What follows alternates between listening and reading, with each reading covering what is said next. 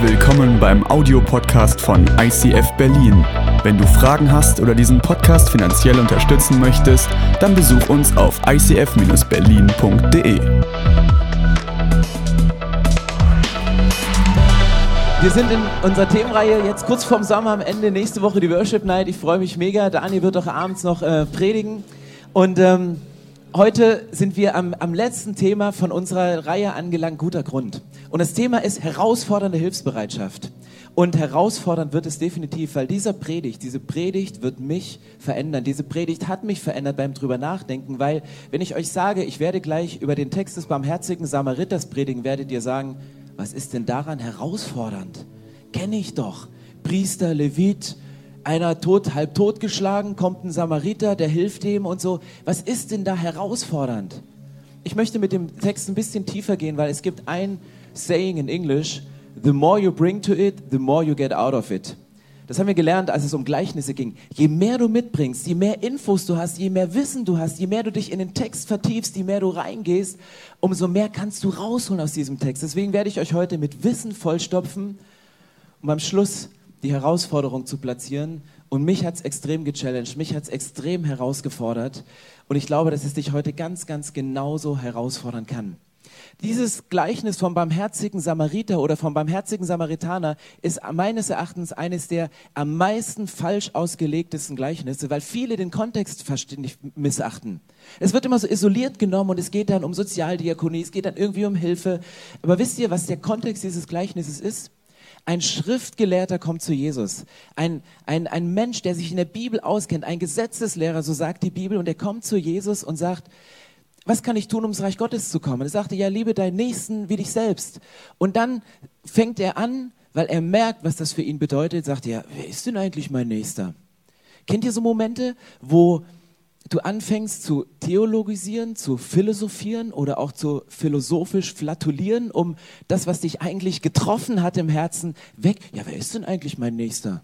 Also im Grunde genommen bin ich ja auch mein Nächster, dann kann ich auch mich lieben. Und manchmal fangen wir an, den Bibeltext so schräg auszulegen und Jesus bringt in diesen Kontext rein dieses Gleichnis vom barmherzigen Samariter. Und wenn du das durchliest, ist mir eine Sache aufgefallen. Die erste Sache war, du hast drei Personen in dieser Geschichte. Zwei von diesen Personen, die sehen diesen Verwundeten am Straßenlang als eine Unterbrechung ihres Alltags, aber einer macht einen Unterschied. Nur einer macht den Unterschied im Leben dieses Menschen. Zwei sehen eine Unterbrechung. Kennst du das? Unterbrechung im Alltag? Du willst auf eine Dienstreise gehen, merkst aber, dass dein Partner dich braucht im Moment zu Hause, weil er nicht mehr kann. Du hast irgendwas Cooles geplant, wolltest gerne zum Worship-Abend nächste Woche 18 Uhr zur Vessel Worship gehen, dein Kind ist krank und kommt eine Unterbrechung. Magst du Unterbrechung im Alltag? Magst du die, wenn du abgehalten wirst von etwas, was, was dir wichtig ist? Das, das, das magst du nicht. Aber lasst uns mal in diesen Text einsteigen, so wie ihn Jesus erzählt. Und ich liebe das. Ich liebe die Bibel und ich liebe es, in so einem Text weiter reinzugehen. Jesus erzählt auf diese Frage von diesem Gesetzeslehrer, wer ist eigentlich mein Nächster, sagt er, ein Mann ging von Jerusalem nach Jericho hinunter. Unterwegs wurde er von Wegelagerern überfallen. Sie plünderten ihn bis aufs Hemd aus, schlugen ihn zusammen und ließen ihn halbtot liegen. Dann machten sie sich davon. Zufällig kam ein Priester denselben Weg herab. Er sah den Mann liegen, machte einen großen Bogen und ging weiter. Genauso verhielt sich ein Levit, der dort vorbeikam und den Mann liegen sah. Und er machte einen Bogen und lief weiter.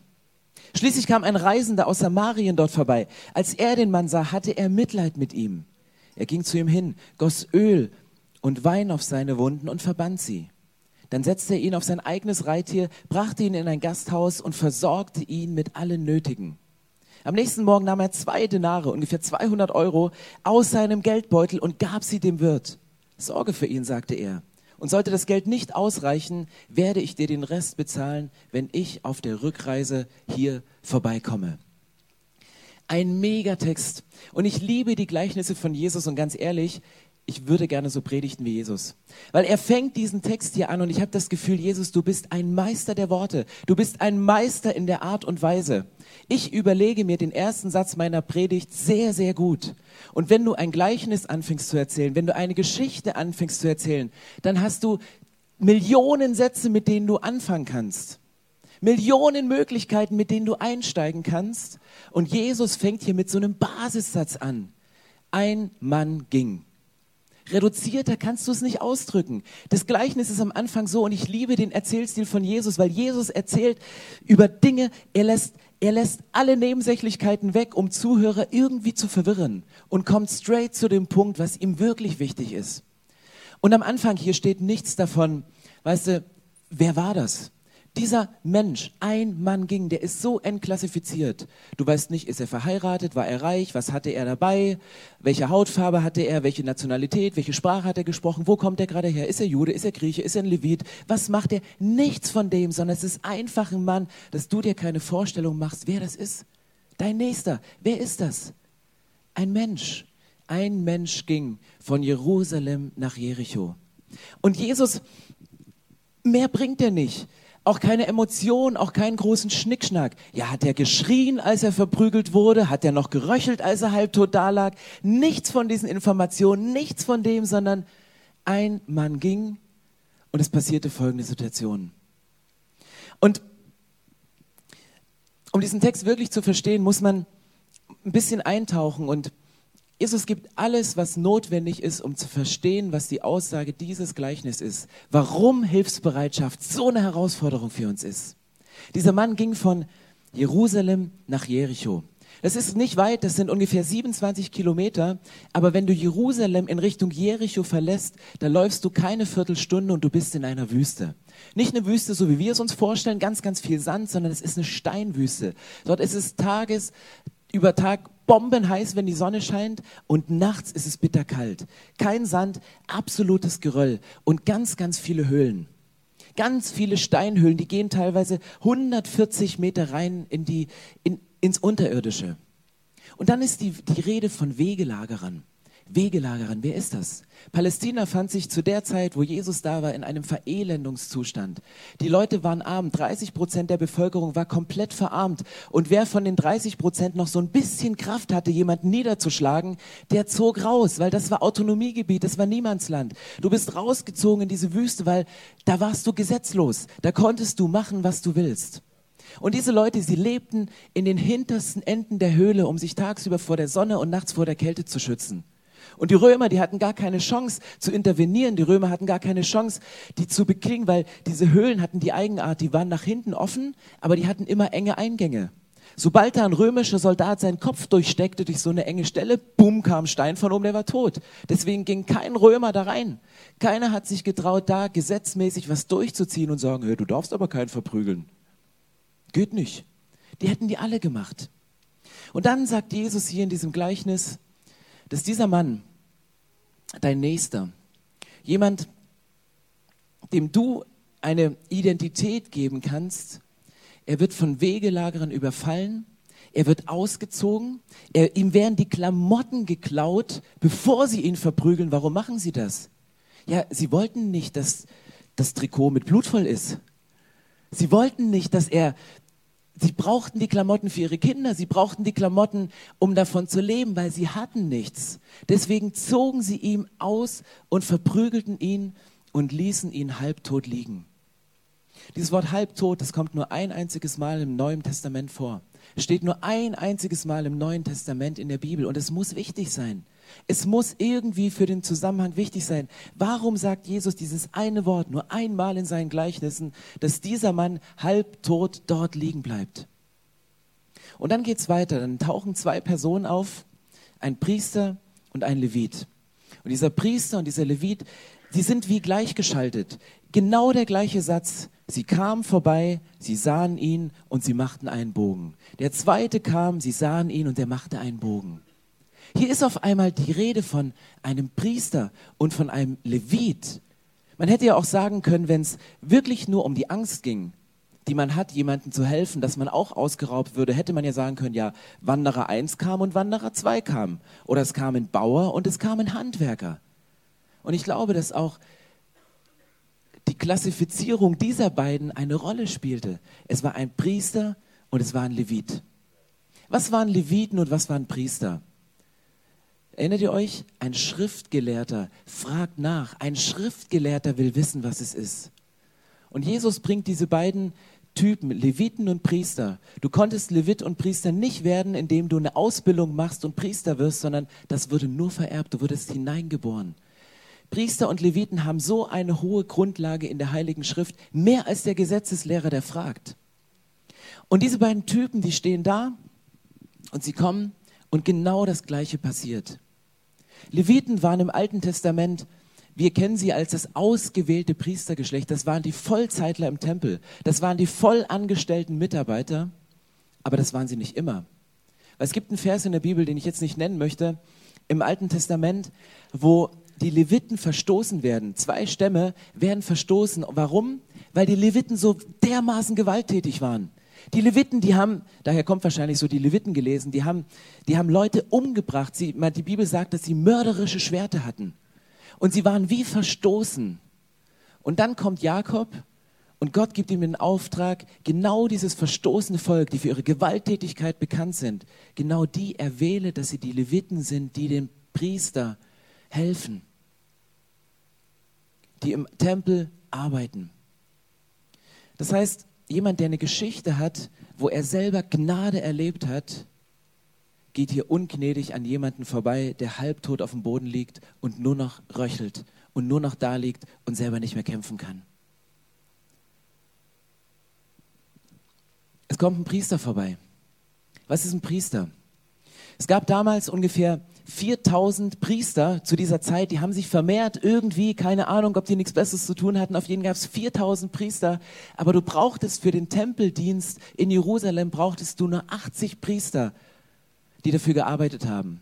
Und rechne das mal hoch. Du hattest ungefähr eine bis zwei Wochen Tempeldienst. Und das war für die Priester der Höhepunkt. Das war der Höhepunkt im Leben, weil normalerweise hatten sie Familie irgendwo. Sie haben als Bauern gearbeitet, sie haben als Lehrer gearbeitet, sie hatten einen ganz normalen Job. Aber weil sie Priester waren, durften sie ein bis zwei Wochen in Jerusalem ihren Tempeldienst äh, betreiben. Und das war für sie der oberste Höhepunkt. Und weil nicht alle 4000 Priester in Jerusalem wohnen konnten, wohnten sie in diesen Oasen, 27 Kilometer weg von Jericho, Steinwüste. Es geht 1000 Höhenmeter runter, ein ganz gerölliger, steiniger Weg. Du kriegst Knieschmerzen, wenn du diesen Weg runterläufst.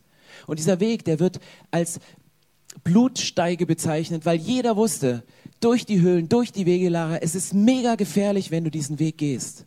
Aber dieser Priester kommt zurück von seiner, von seiner Tempelwoche, hat gerade den Dienst gemacht und, und er sieht ihn da liegen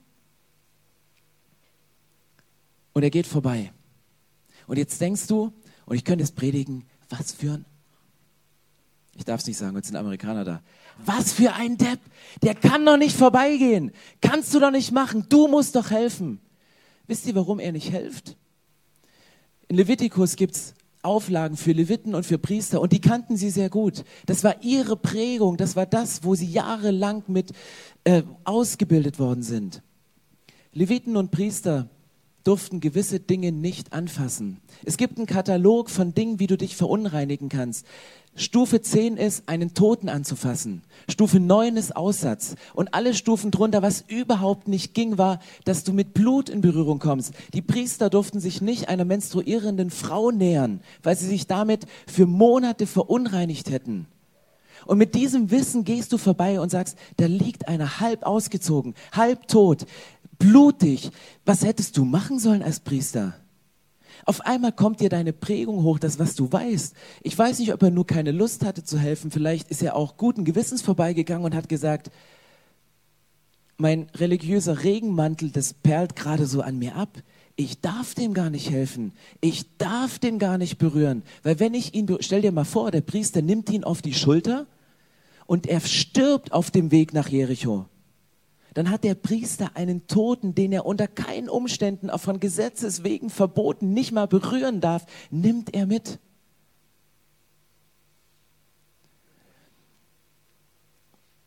Und für mich ist der Kern in dieser Geschichte steckt in einem ganz, ganz kleinen, kleinen Wort. Weil ich liebe es, wie Jesus die Geschichte erzählt. Die bleibt immer bei dem Verwundeten. Da gibt es ein kleines Wort, was in dieser Geschichte ist, nachdem er verprügelt wurde und nachdem die Räuber weggehen, geht die Kamera nicht mit den Räubern weg. Die erzählt nicht, was haben sie erbeutet, war es wirkungsvoll. Die geht nicht mit ihnen in die Höhle rein, sondern der Verwundete liegt da und es wird so geschildert, als wenn die Kamera in den Augen des Verwundeten drin bleibt. Die Räuber, Wegelager, sie gingen davon. Und dann liegst du da, halbtot, röchelnd, weißt nicht, ob du die nächste halbe Stunde in der sengenden Hitze überlebst. Und du weißt nicht, ob der Nächste, der kommt, ein Räuber ist, der dich noch die andere Hälfte totschlägt? Ob es ein anderer Wegelagerer ist, der noch deinen Goldzahn rausbricht, um noch was zu haben? Das weißt du nicht. Und du hoffst mit jedem, der kommt. Ah, ein Levit. Man kannte ihn schon von Weitem an seiner Kleidung. Relativ unwahrscheinlich, dass der überfallen wird, weil mit so einem Priesterkleid im Tempel rumzu, äh, in der Höhle rumzulaufen, das ist schon ein bisschen auffällig. Das machst du eigentlich nicht. Also die Chance, dass der überfallen wird, ist relativ niedrig. Aber du bist da drin und, und du, du hoffst mit jedem, der vorbeikommt, hilft er mir jetzt, hilft mir der Nächste. Und dann kommt die dritte Person, ein Samariter. Wir haben sie schön geredet. Samariter, Samariterbund, das ist positiv. Die waren damals nicht positiv. Es gab eine Spaltung zwischen den Juden, ähm, Römisches Reich, also könnt ihr alles nachlesen oder mich später fragen.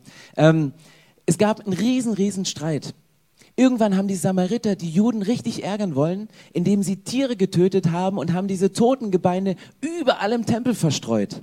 Das heißt, die Juden hatten zu tun, diesen Tempel wochenlang zu putzen und clean zu machen, um ihn wieder heilig zu machen. Das heißt, du bist da, du liegst in der Situation und du hörst als jemand, dem Jesus dieses Gleichnis erzählt, wer ist eigentlich dein Nächster? Du hörst ihn und denkst, hey Priester, Sympathieträger, Levit, wow, Sympathieträger. Der hat seinen Background von der Bibel, Bibel. Und dann kommt einer, das ist ein nicht nur ein Typ, den, mit dem du nicht gerechnet hättest. Das ist nicht nur ein Typ, den du nicht magst, sondern es ist ein Typ, der dich so richtig ärgert. Der dir so richtig auf die Nüsse geht, der dich so richtig zum Zorn bringt, der so eine richtige Geschichte mit dir hat, wo du so richtig denkst, so, und den nimmt Jesus als positives Beispiel. Und er nimmt ihn mit und sagt, ich nehme das Öl. Man hatte immer Öl und Wein dabei äh, für so eine lange Reise. Er nimmt das Öl zum, zum, zum Säubern, er nimmt den Wein zum Desinfizieren, er nimmt Geld. Dieser Samariter, der ist so cool, der geht in das Wirtshaus und er aktiviert auf einmal Leute. Der macht den Wirt auf einmal zum Krankenpfleger und sagt, kümmere dich um den, ich zahle dir Geld. Kümmere dich um den. Und wisst ihr, was für mich an diesem Punkt die große, große Herausforderung ist? Ich sehe Menschen mit einer Prägung, die ihr ganzes Leben lang drin sind.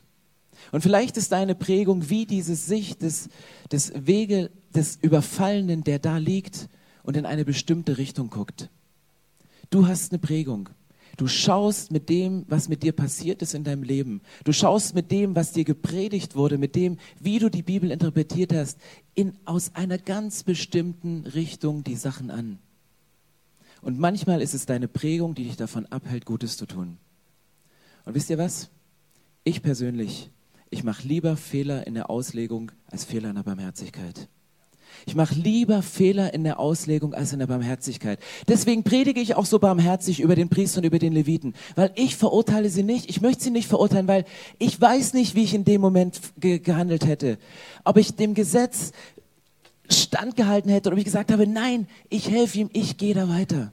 Und was Jesus hier macht, Jesus kritisiert hier nicht die Person, sagt nicht, du blöder Levit, Proletenpriester. Nichts. Er kritisiert ein religiöses System. Er kritisiert, dass er sagt, hey, wenn Regeln für dich zu einem Regenmantel werden, wenn du wie so eine Teflonschicht hast, dass es nicht mehr ankommt. Weil der Unterschied bei dem Samariter war hier, ist genau dasselbe und Jesus wird auf einmal ausschweifend am Ende. Während er am Anfang von dem Gleichnis super knapp ist, super reduziert ist, nur auf das Wesentliche sich fokussiert, wird er auf einmal ausschweifen und sagt, was der Samaritaner alles macht. Der hat einen Esel dabei, dass er ihn nehmen konnte. Der war eigentlich die beste Beute von den dreien für die Wegelagere. Von dem hättest du am meisten abzocken können. Aber er geht rein. Und Jesus wird so ausschweifen, geht so tief in diesem Moment und bringt dir ein Kontrastbeispiel, was mich herausfordert. Weil ich möchte nicht, nicht mehr weinen können über Leute, nur weil mir meine meine Prägung was anderes sagt. Und ich mache lieber Fehler in der Auslegung als Fehler in der Barmherzigkeit. Und möchte mich heute nicht hier hinstellen und sagen, ihr Deppen, ich urteile über euch. Das ist nicht der Punkt. Sondern ich möchte meinen Nächsten im Blick haben. Ein Mann. Ein Mann, der am Wegesrand liegt, der Opfer geworden ist von Umständen, dem alles genommen wurde, was er hatte, der körperlich misshandelt wurde, jemand, der, der da lag und ohne die Hilfe eines Nächsten nicht überleben konnte. Und für mich stellen sich zwei Fragen aus diesem Text. Du kannst als Priester und Levit in eine Situation nächste Woche in deinem Alltag gehen und dafür möchte ich gleich beten. Und du kannst dir die Frage stellen, wie die es gemacht haben, was passiert mit mir, wenn ich helfe? Du kannst aber auch wie der Samariter rangehen und sagen, was passiert mit dem anderen, wenn ich nicht helfe? Und das ist der Unterschied. Was passiert mit mir, was, was hat das für Folgen, wenn ich jemandem helfe? Und manchmal machen wir dann einen Rückzieher. Und ich glaube, die zweite Frage ist die, die Jesus mit diesem Gleichnis rausholt. Was passiert mit dem anderen, wenn ich nichts unternehme, wenn ich nicht helfe?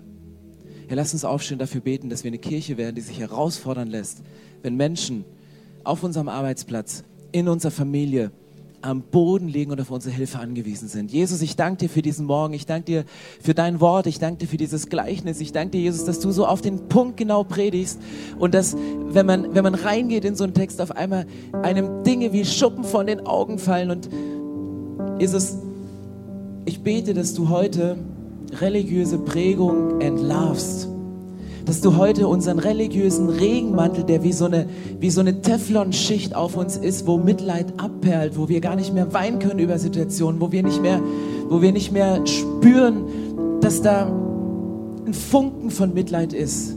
So wie bei dem Samariter, der sagte, er hatte Erbarmen, er hatte Mitleid, es drehte ihm die Eingeweide um. Er, er konnte nicht anders, außer 200 Euro zu investieren und andere Leute zu mobilisieren. Und er, er ließ sich von seiner Geschäftsreise unterbrechen und, und er, er unternimmt alles Notwendige. Und Jesus, ich bete, dass Hilfsbereitschaft in dieser Kirche an unser Herz durchdringt. Jesus, ich bete, dass wir einen Blick haben für Menschen und für die wirkliche Situation. Und dass wir uns zu ihnen niederbeugen und ihnen aufhelfen. Und Jesus, es ist deine, deine Liebe, die Religion sprengt, die Hüllen sprengt, um ans Eigentliche vorzudringen, nämlich an dein Herz. Und Jesus, wir wollen uns jetzt ausstrecken zu dir in dieser Worship-Zeit und unsere Hände hochhalten zu dir und sagen, Jesus, hey, gib uns diese Liebe, gib uns diesen Blick, dass dann, wenn wir hingucken, dass wir auch sehen, was das Bedürfnis ist. Dass dann, wenn wir was sehen, dass wir auch handeln, dass wir durchgehen. Weil Jesus, ich möchte nicht die Frage stellen, was passiert mit mir, wenn ich helfe? Was könnte ich für einen Nachteil davon haben? Sondern gib mir den Blick für den Nächsten. Was passiert mit dem anderen, wenn ich nicht helfe?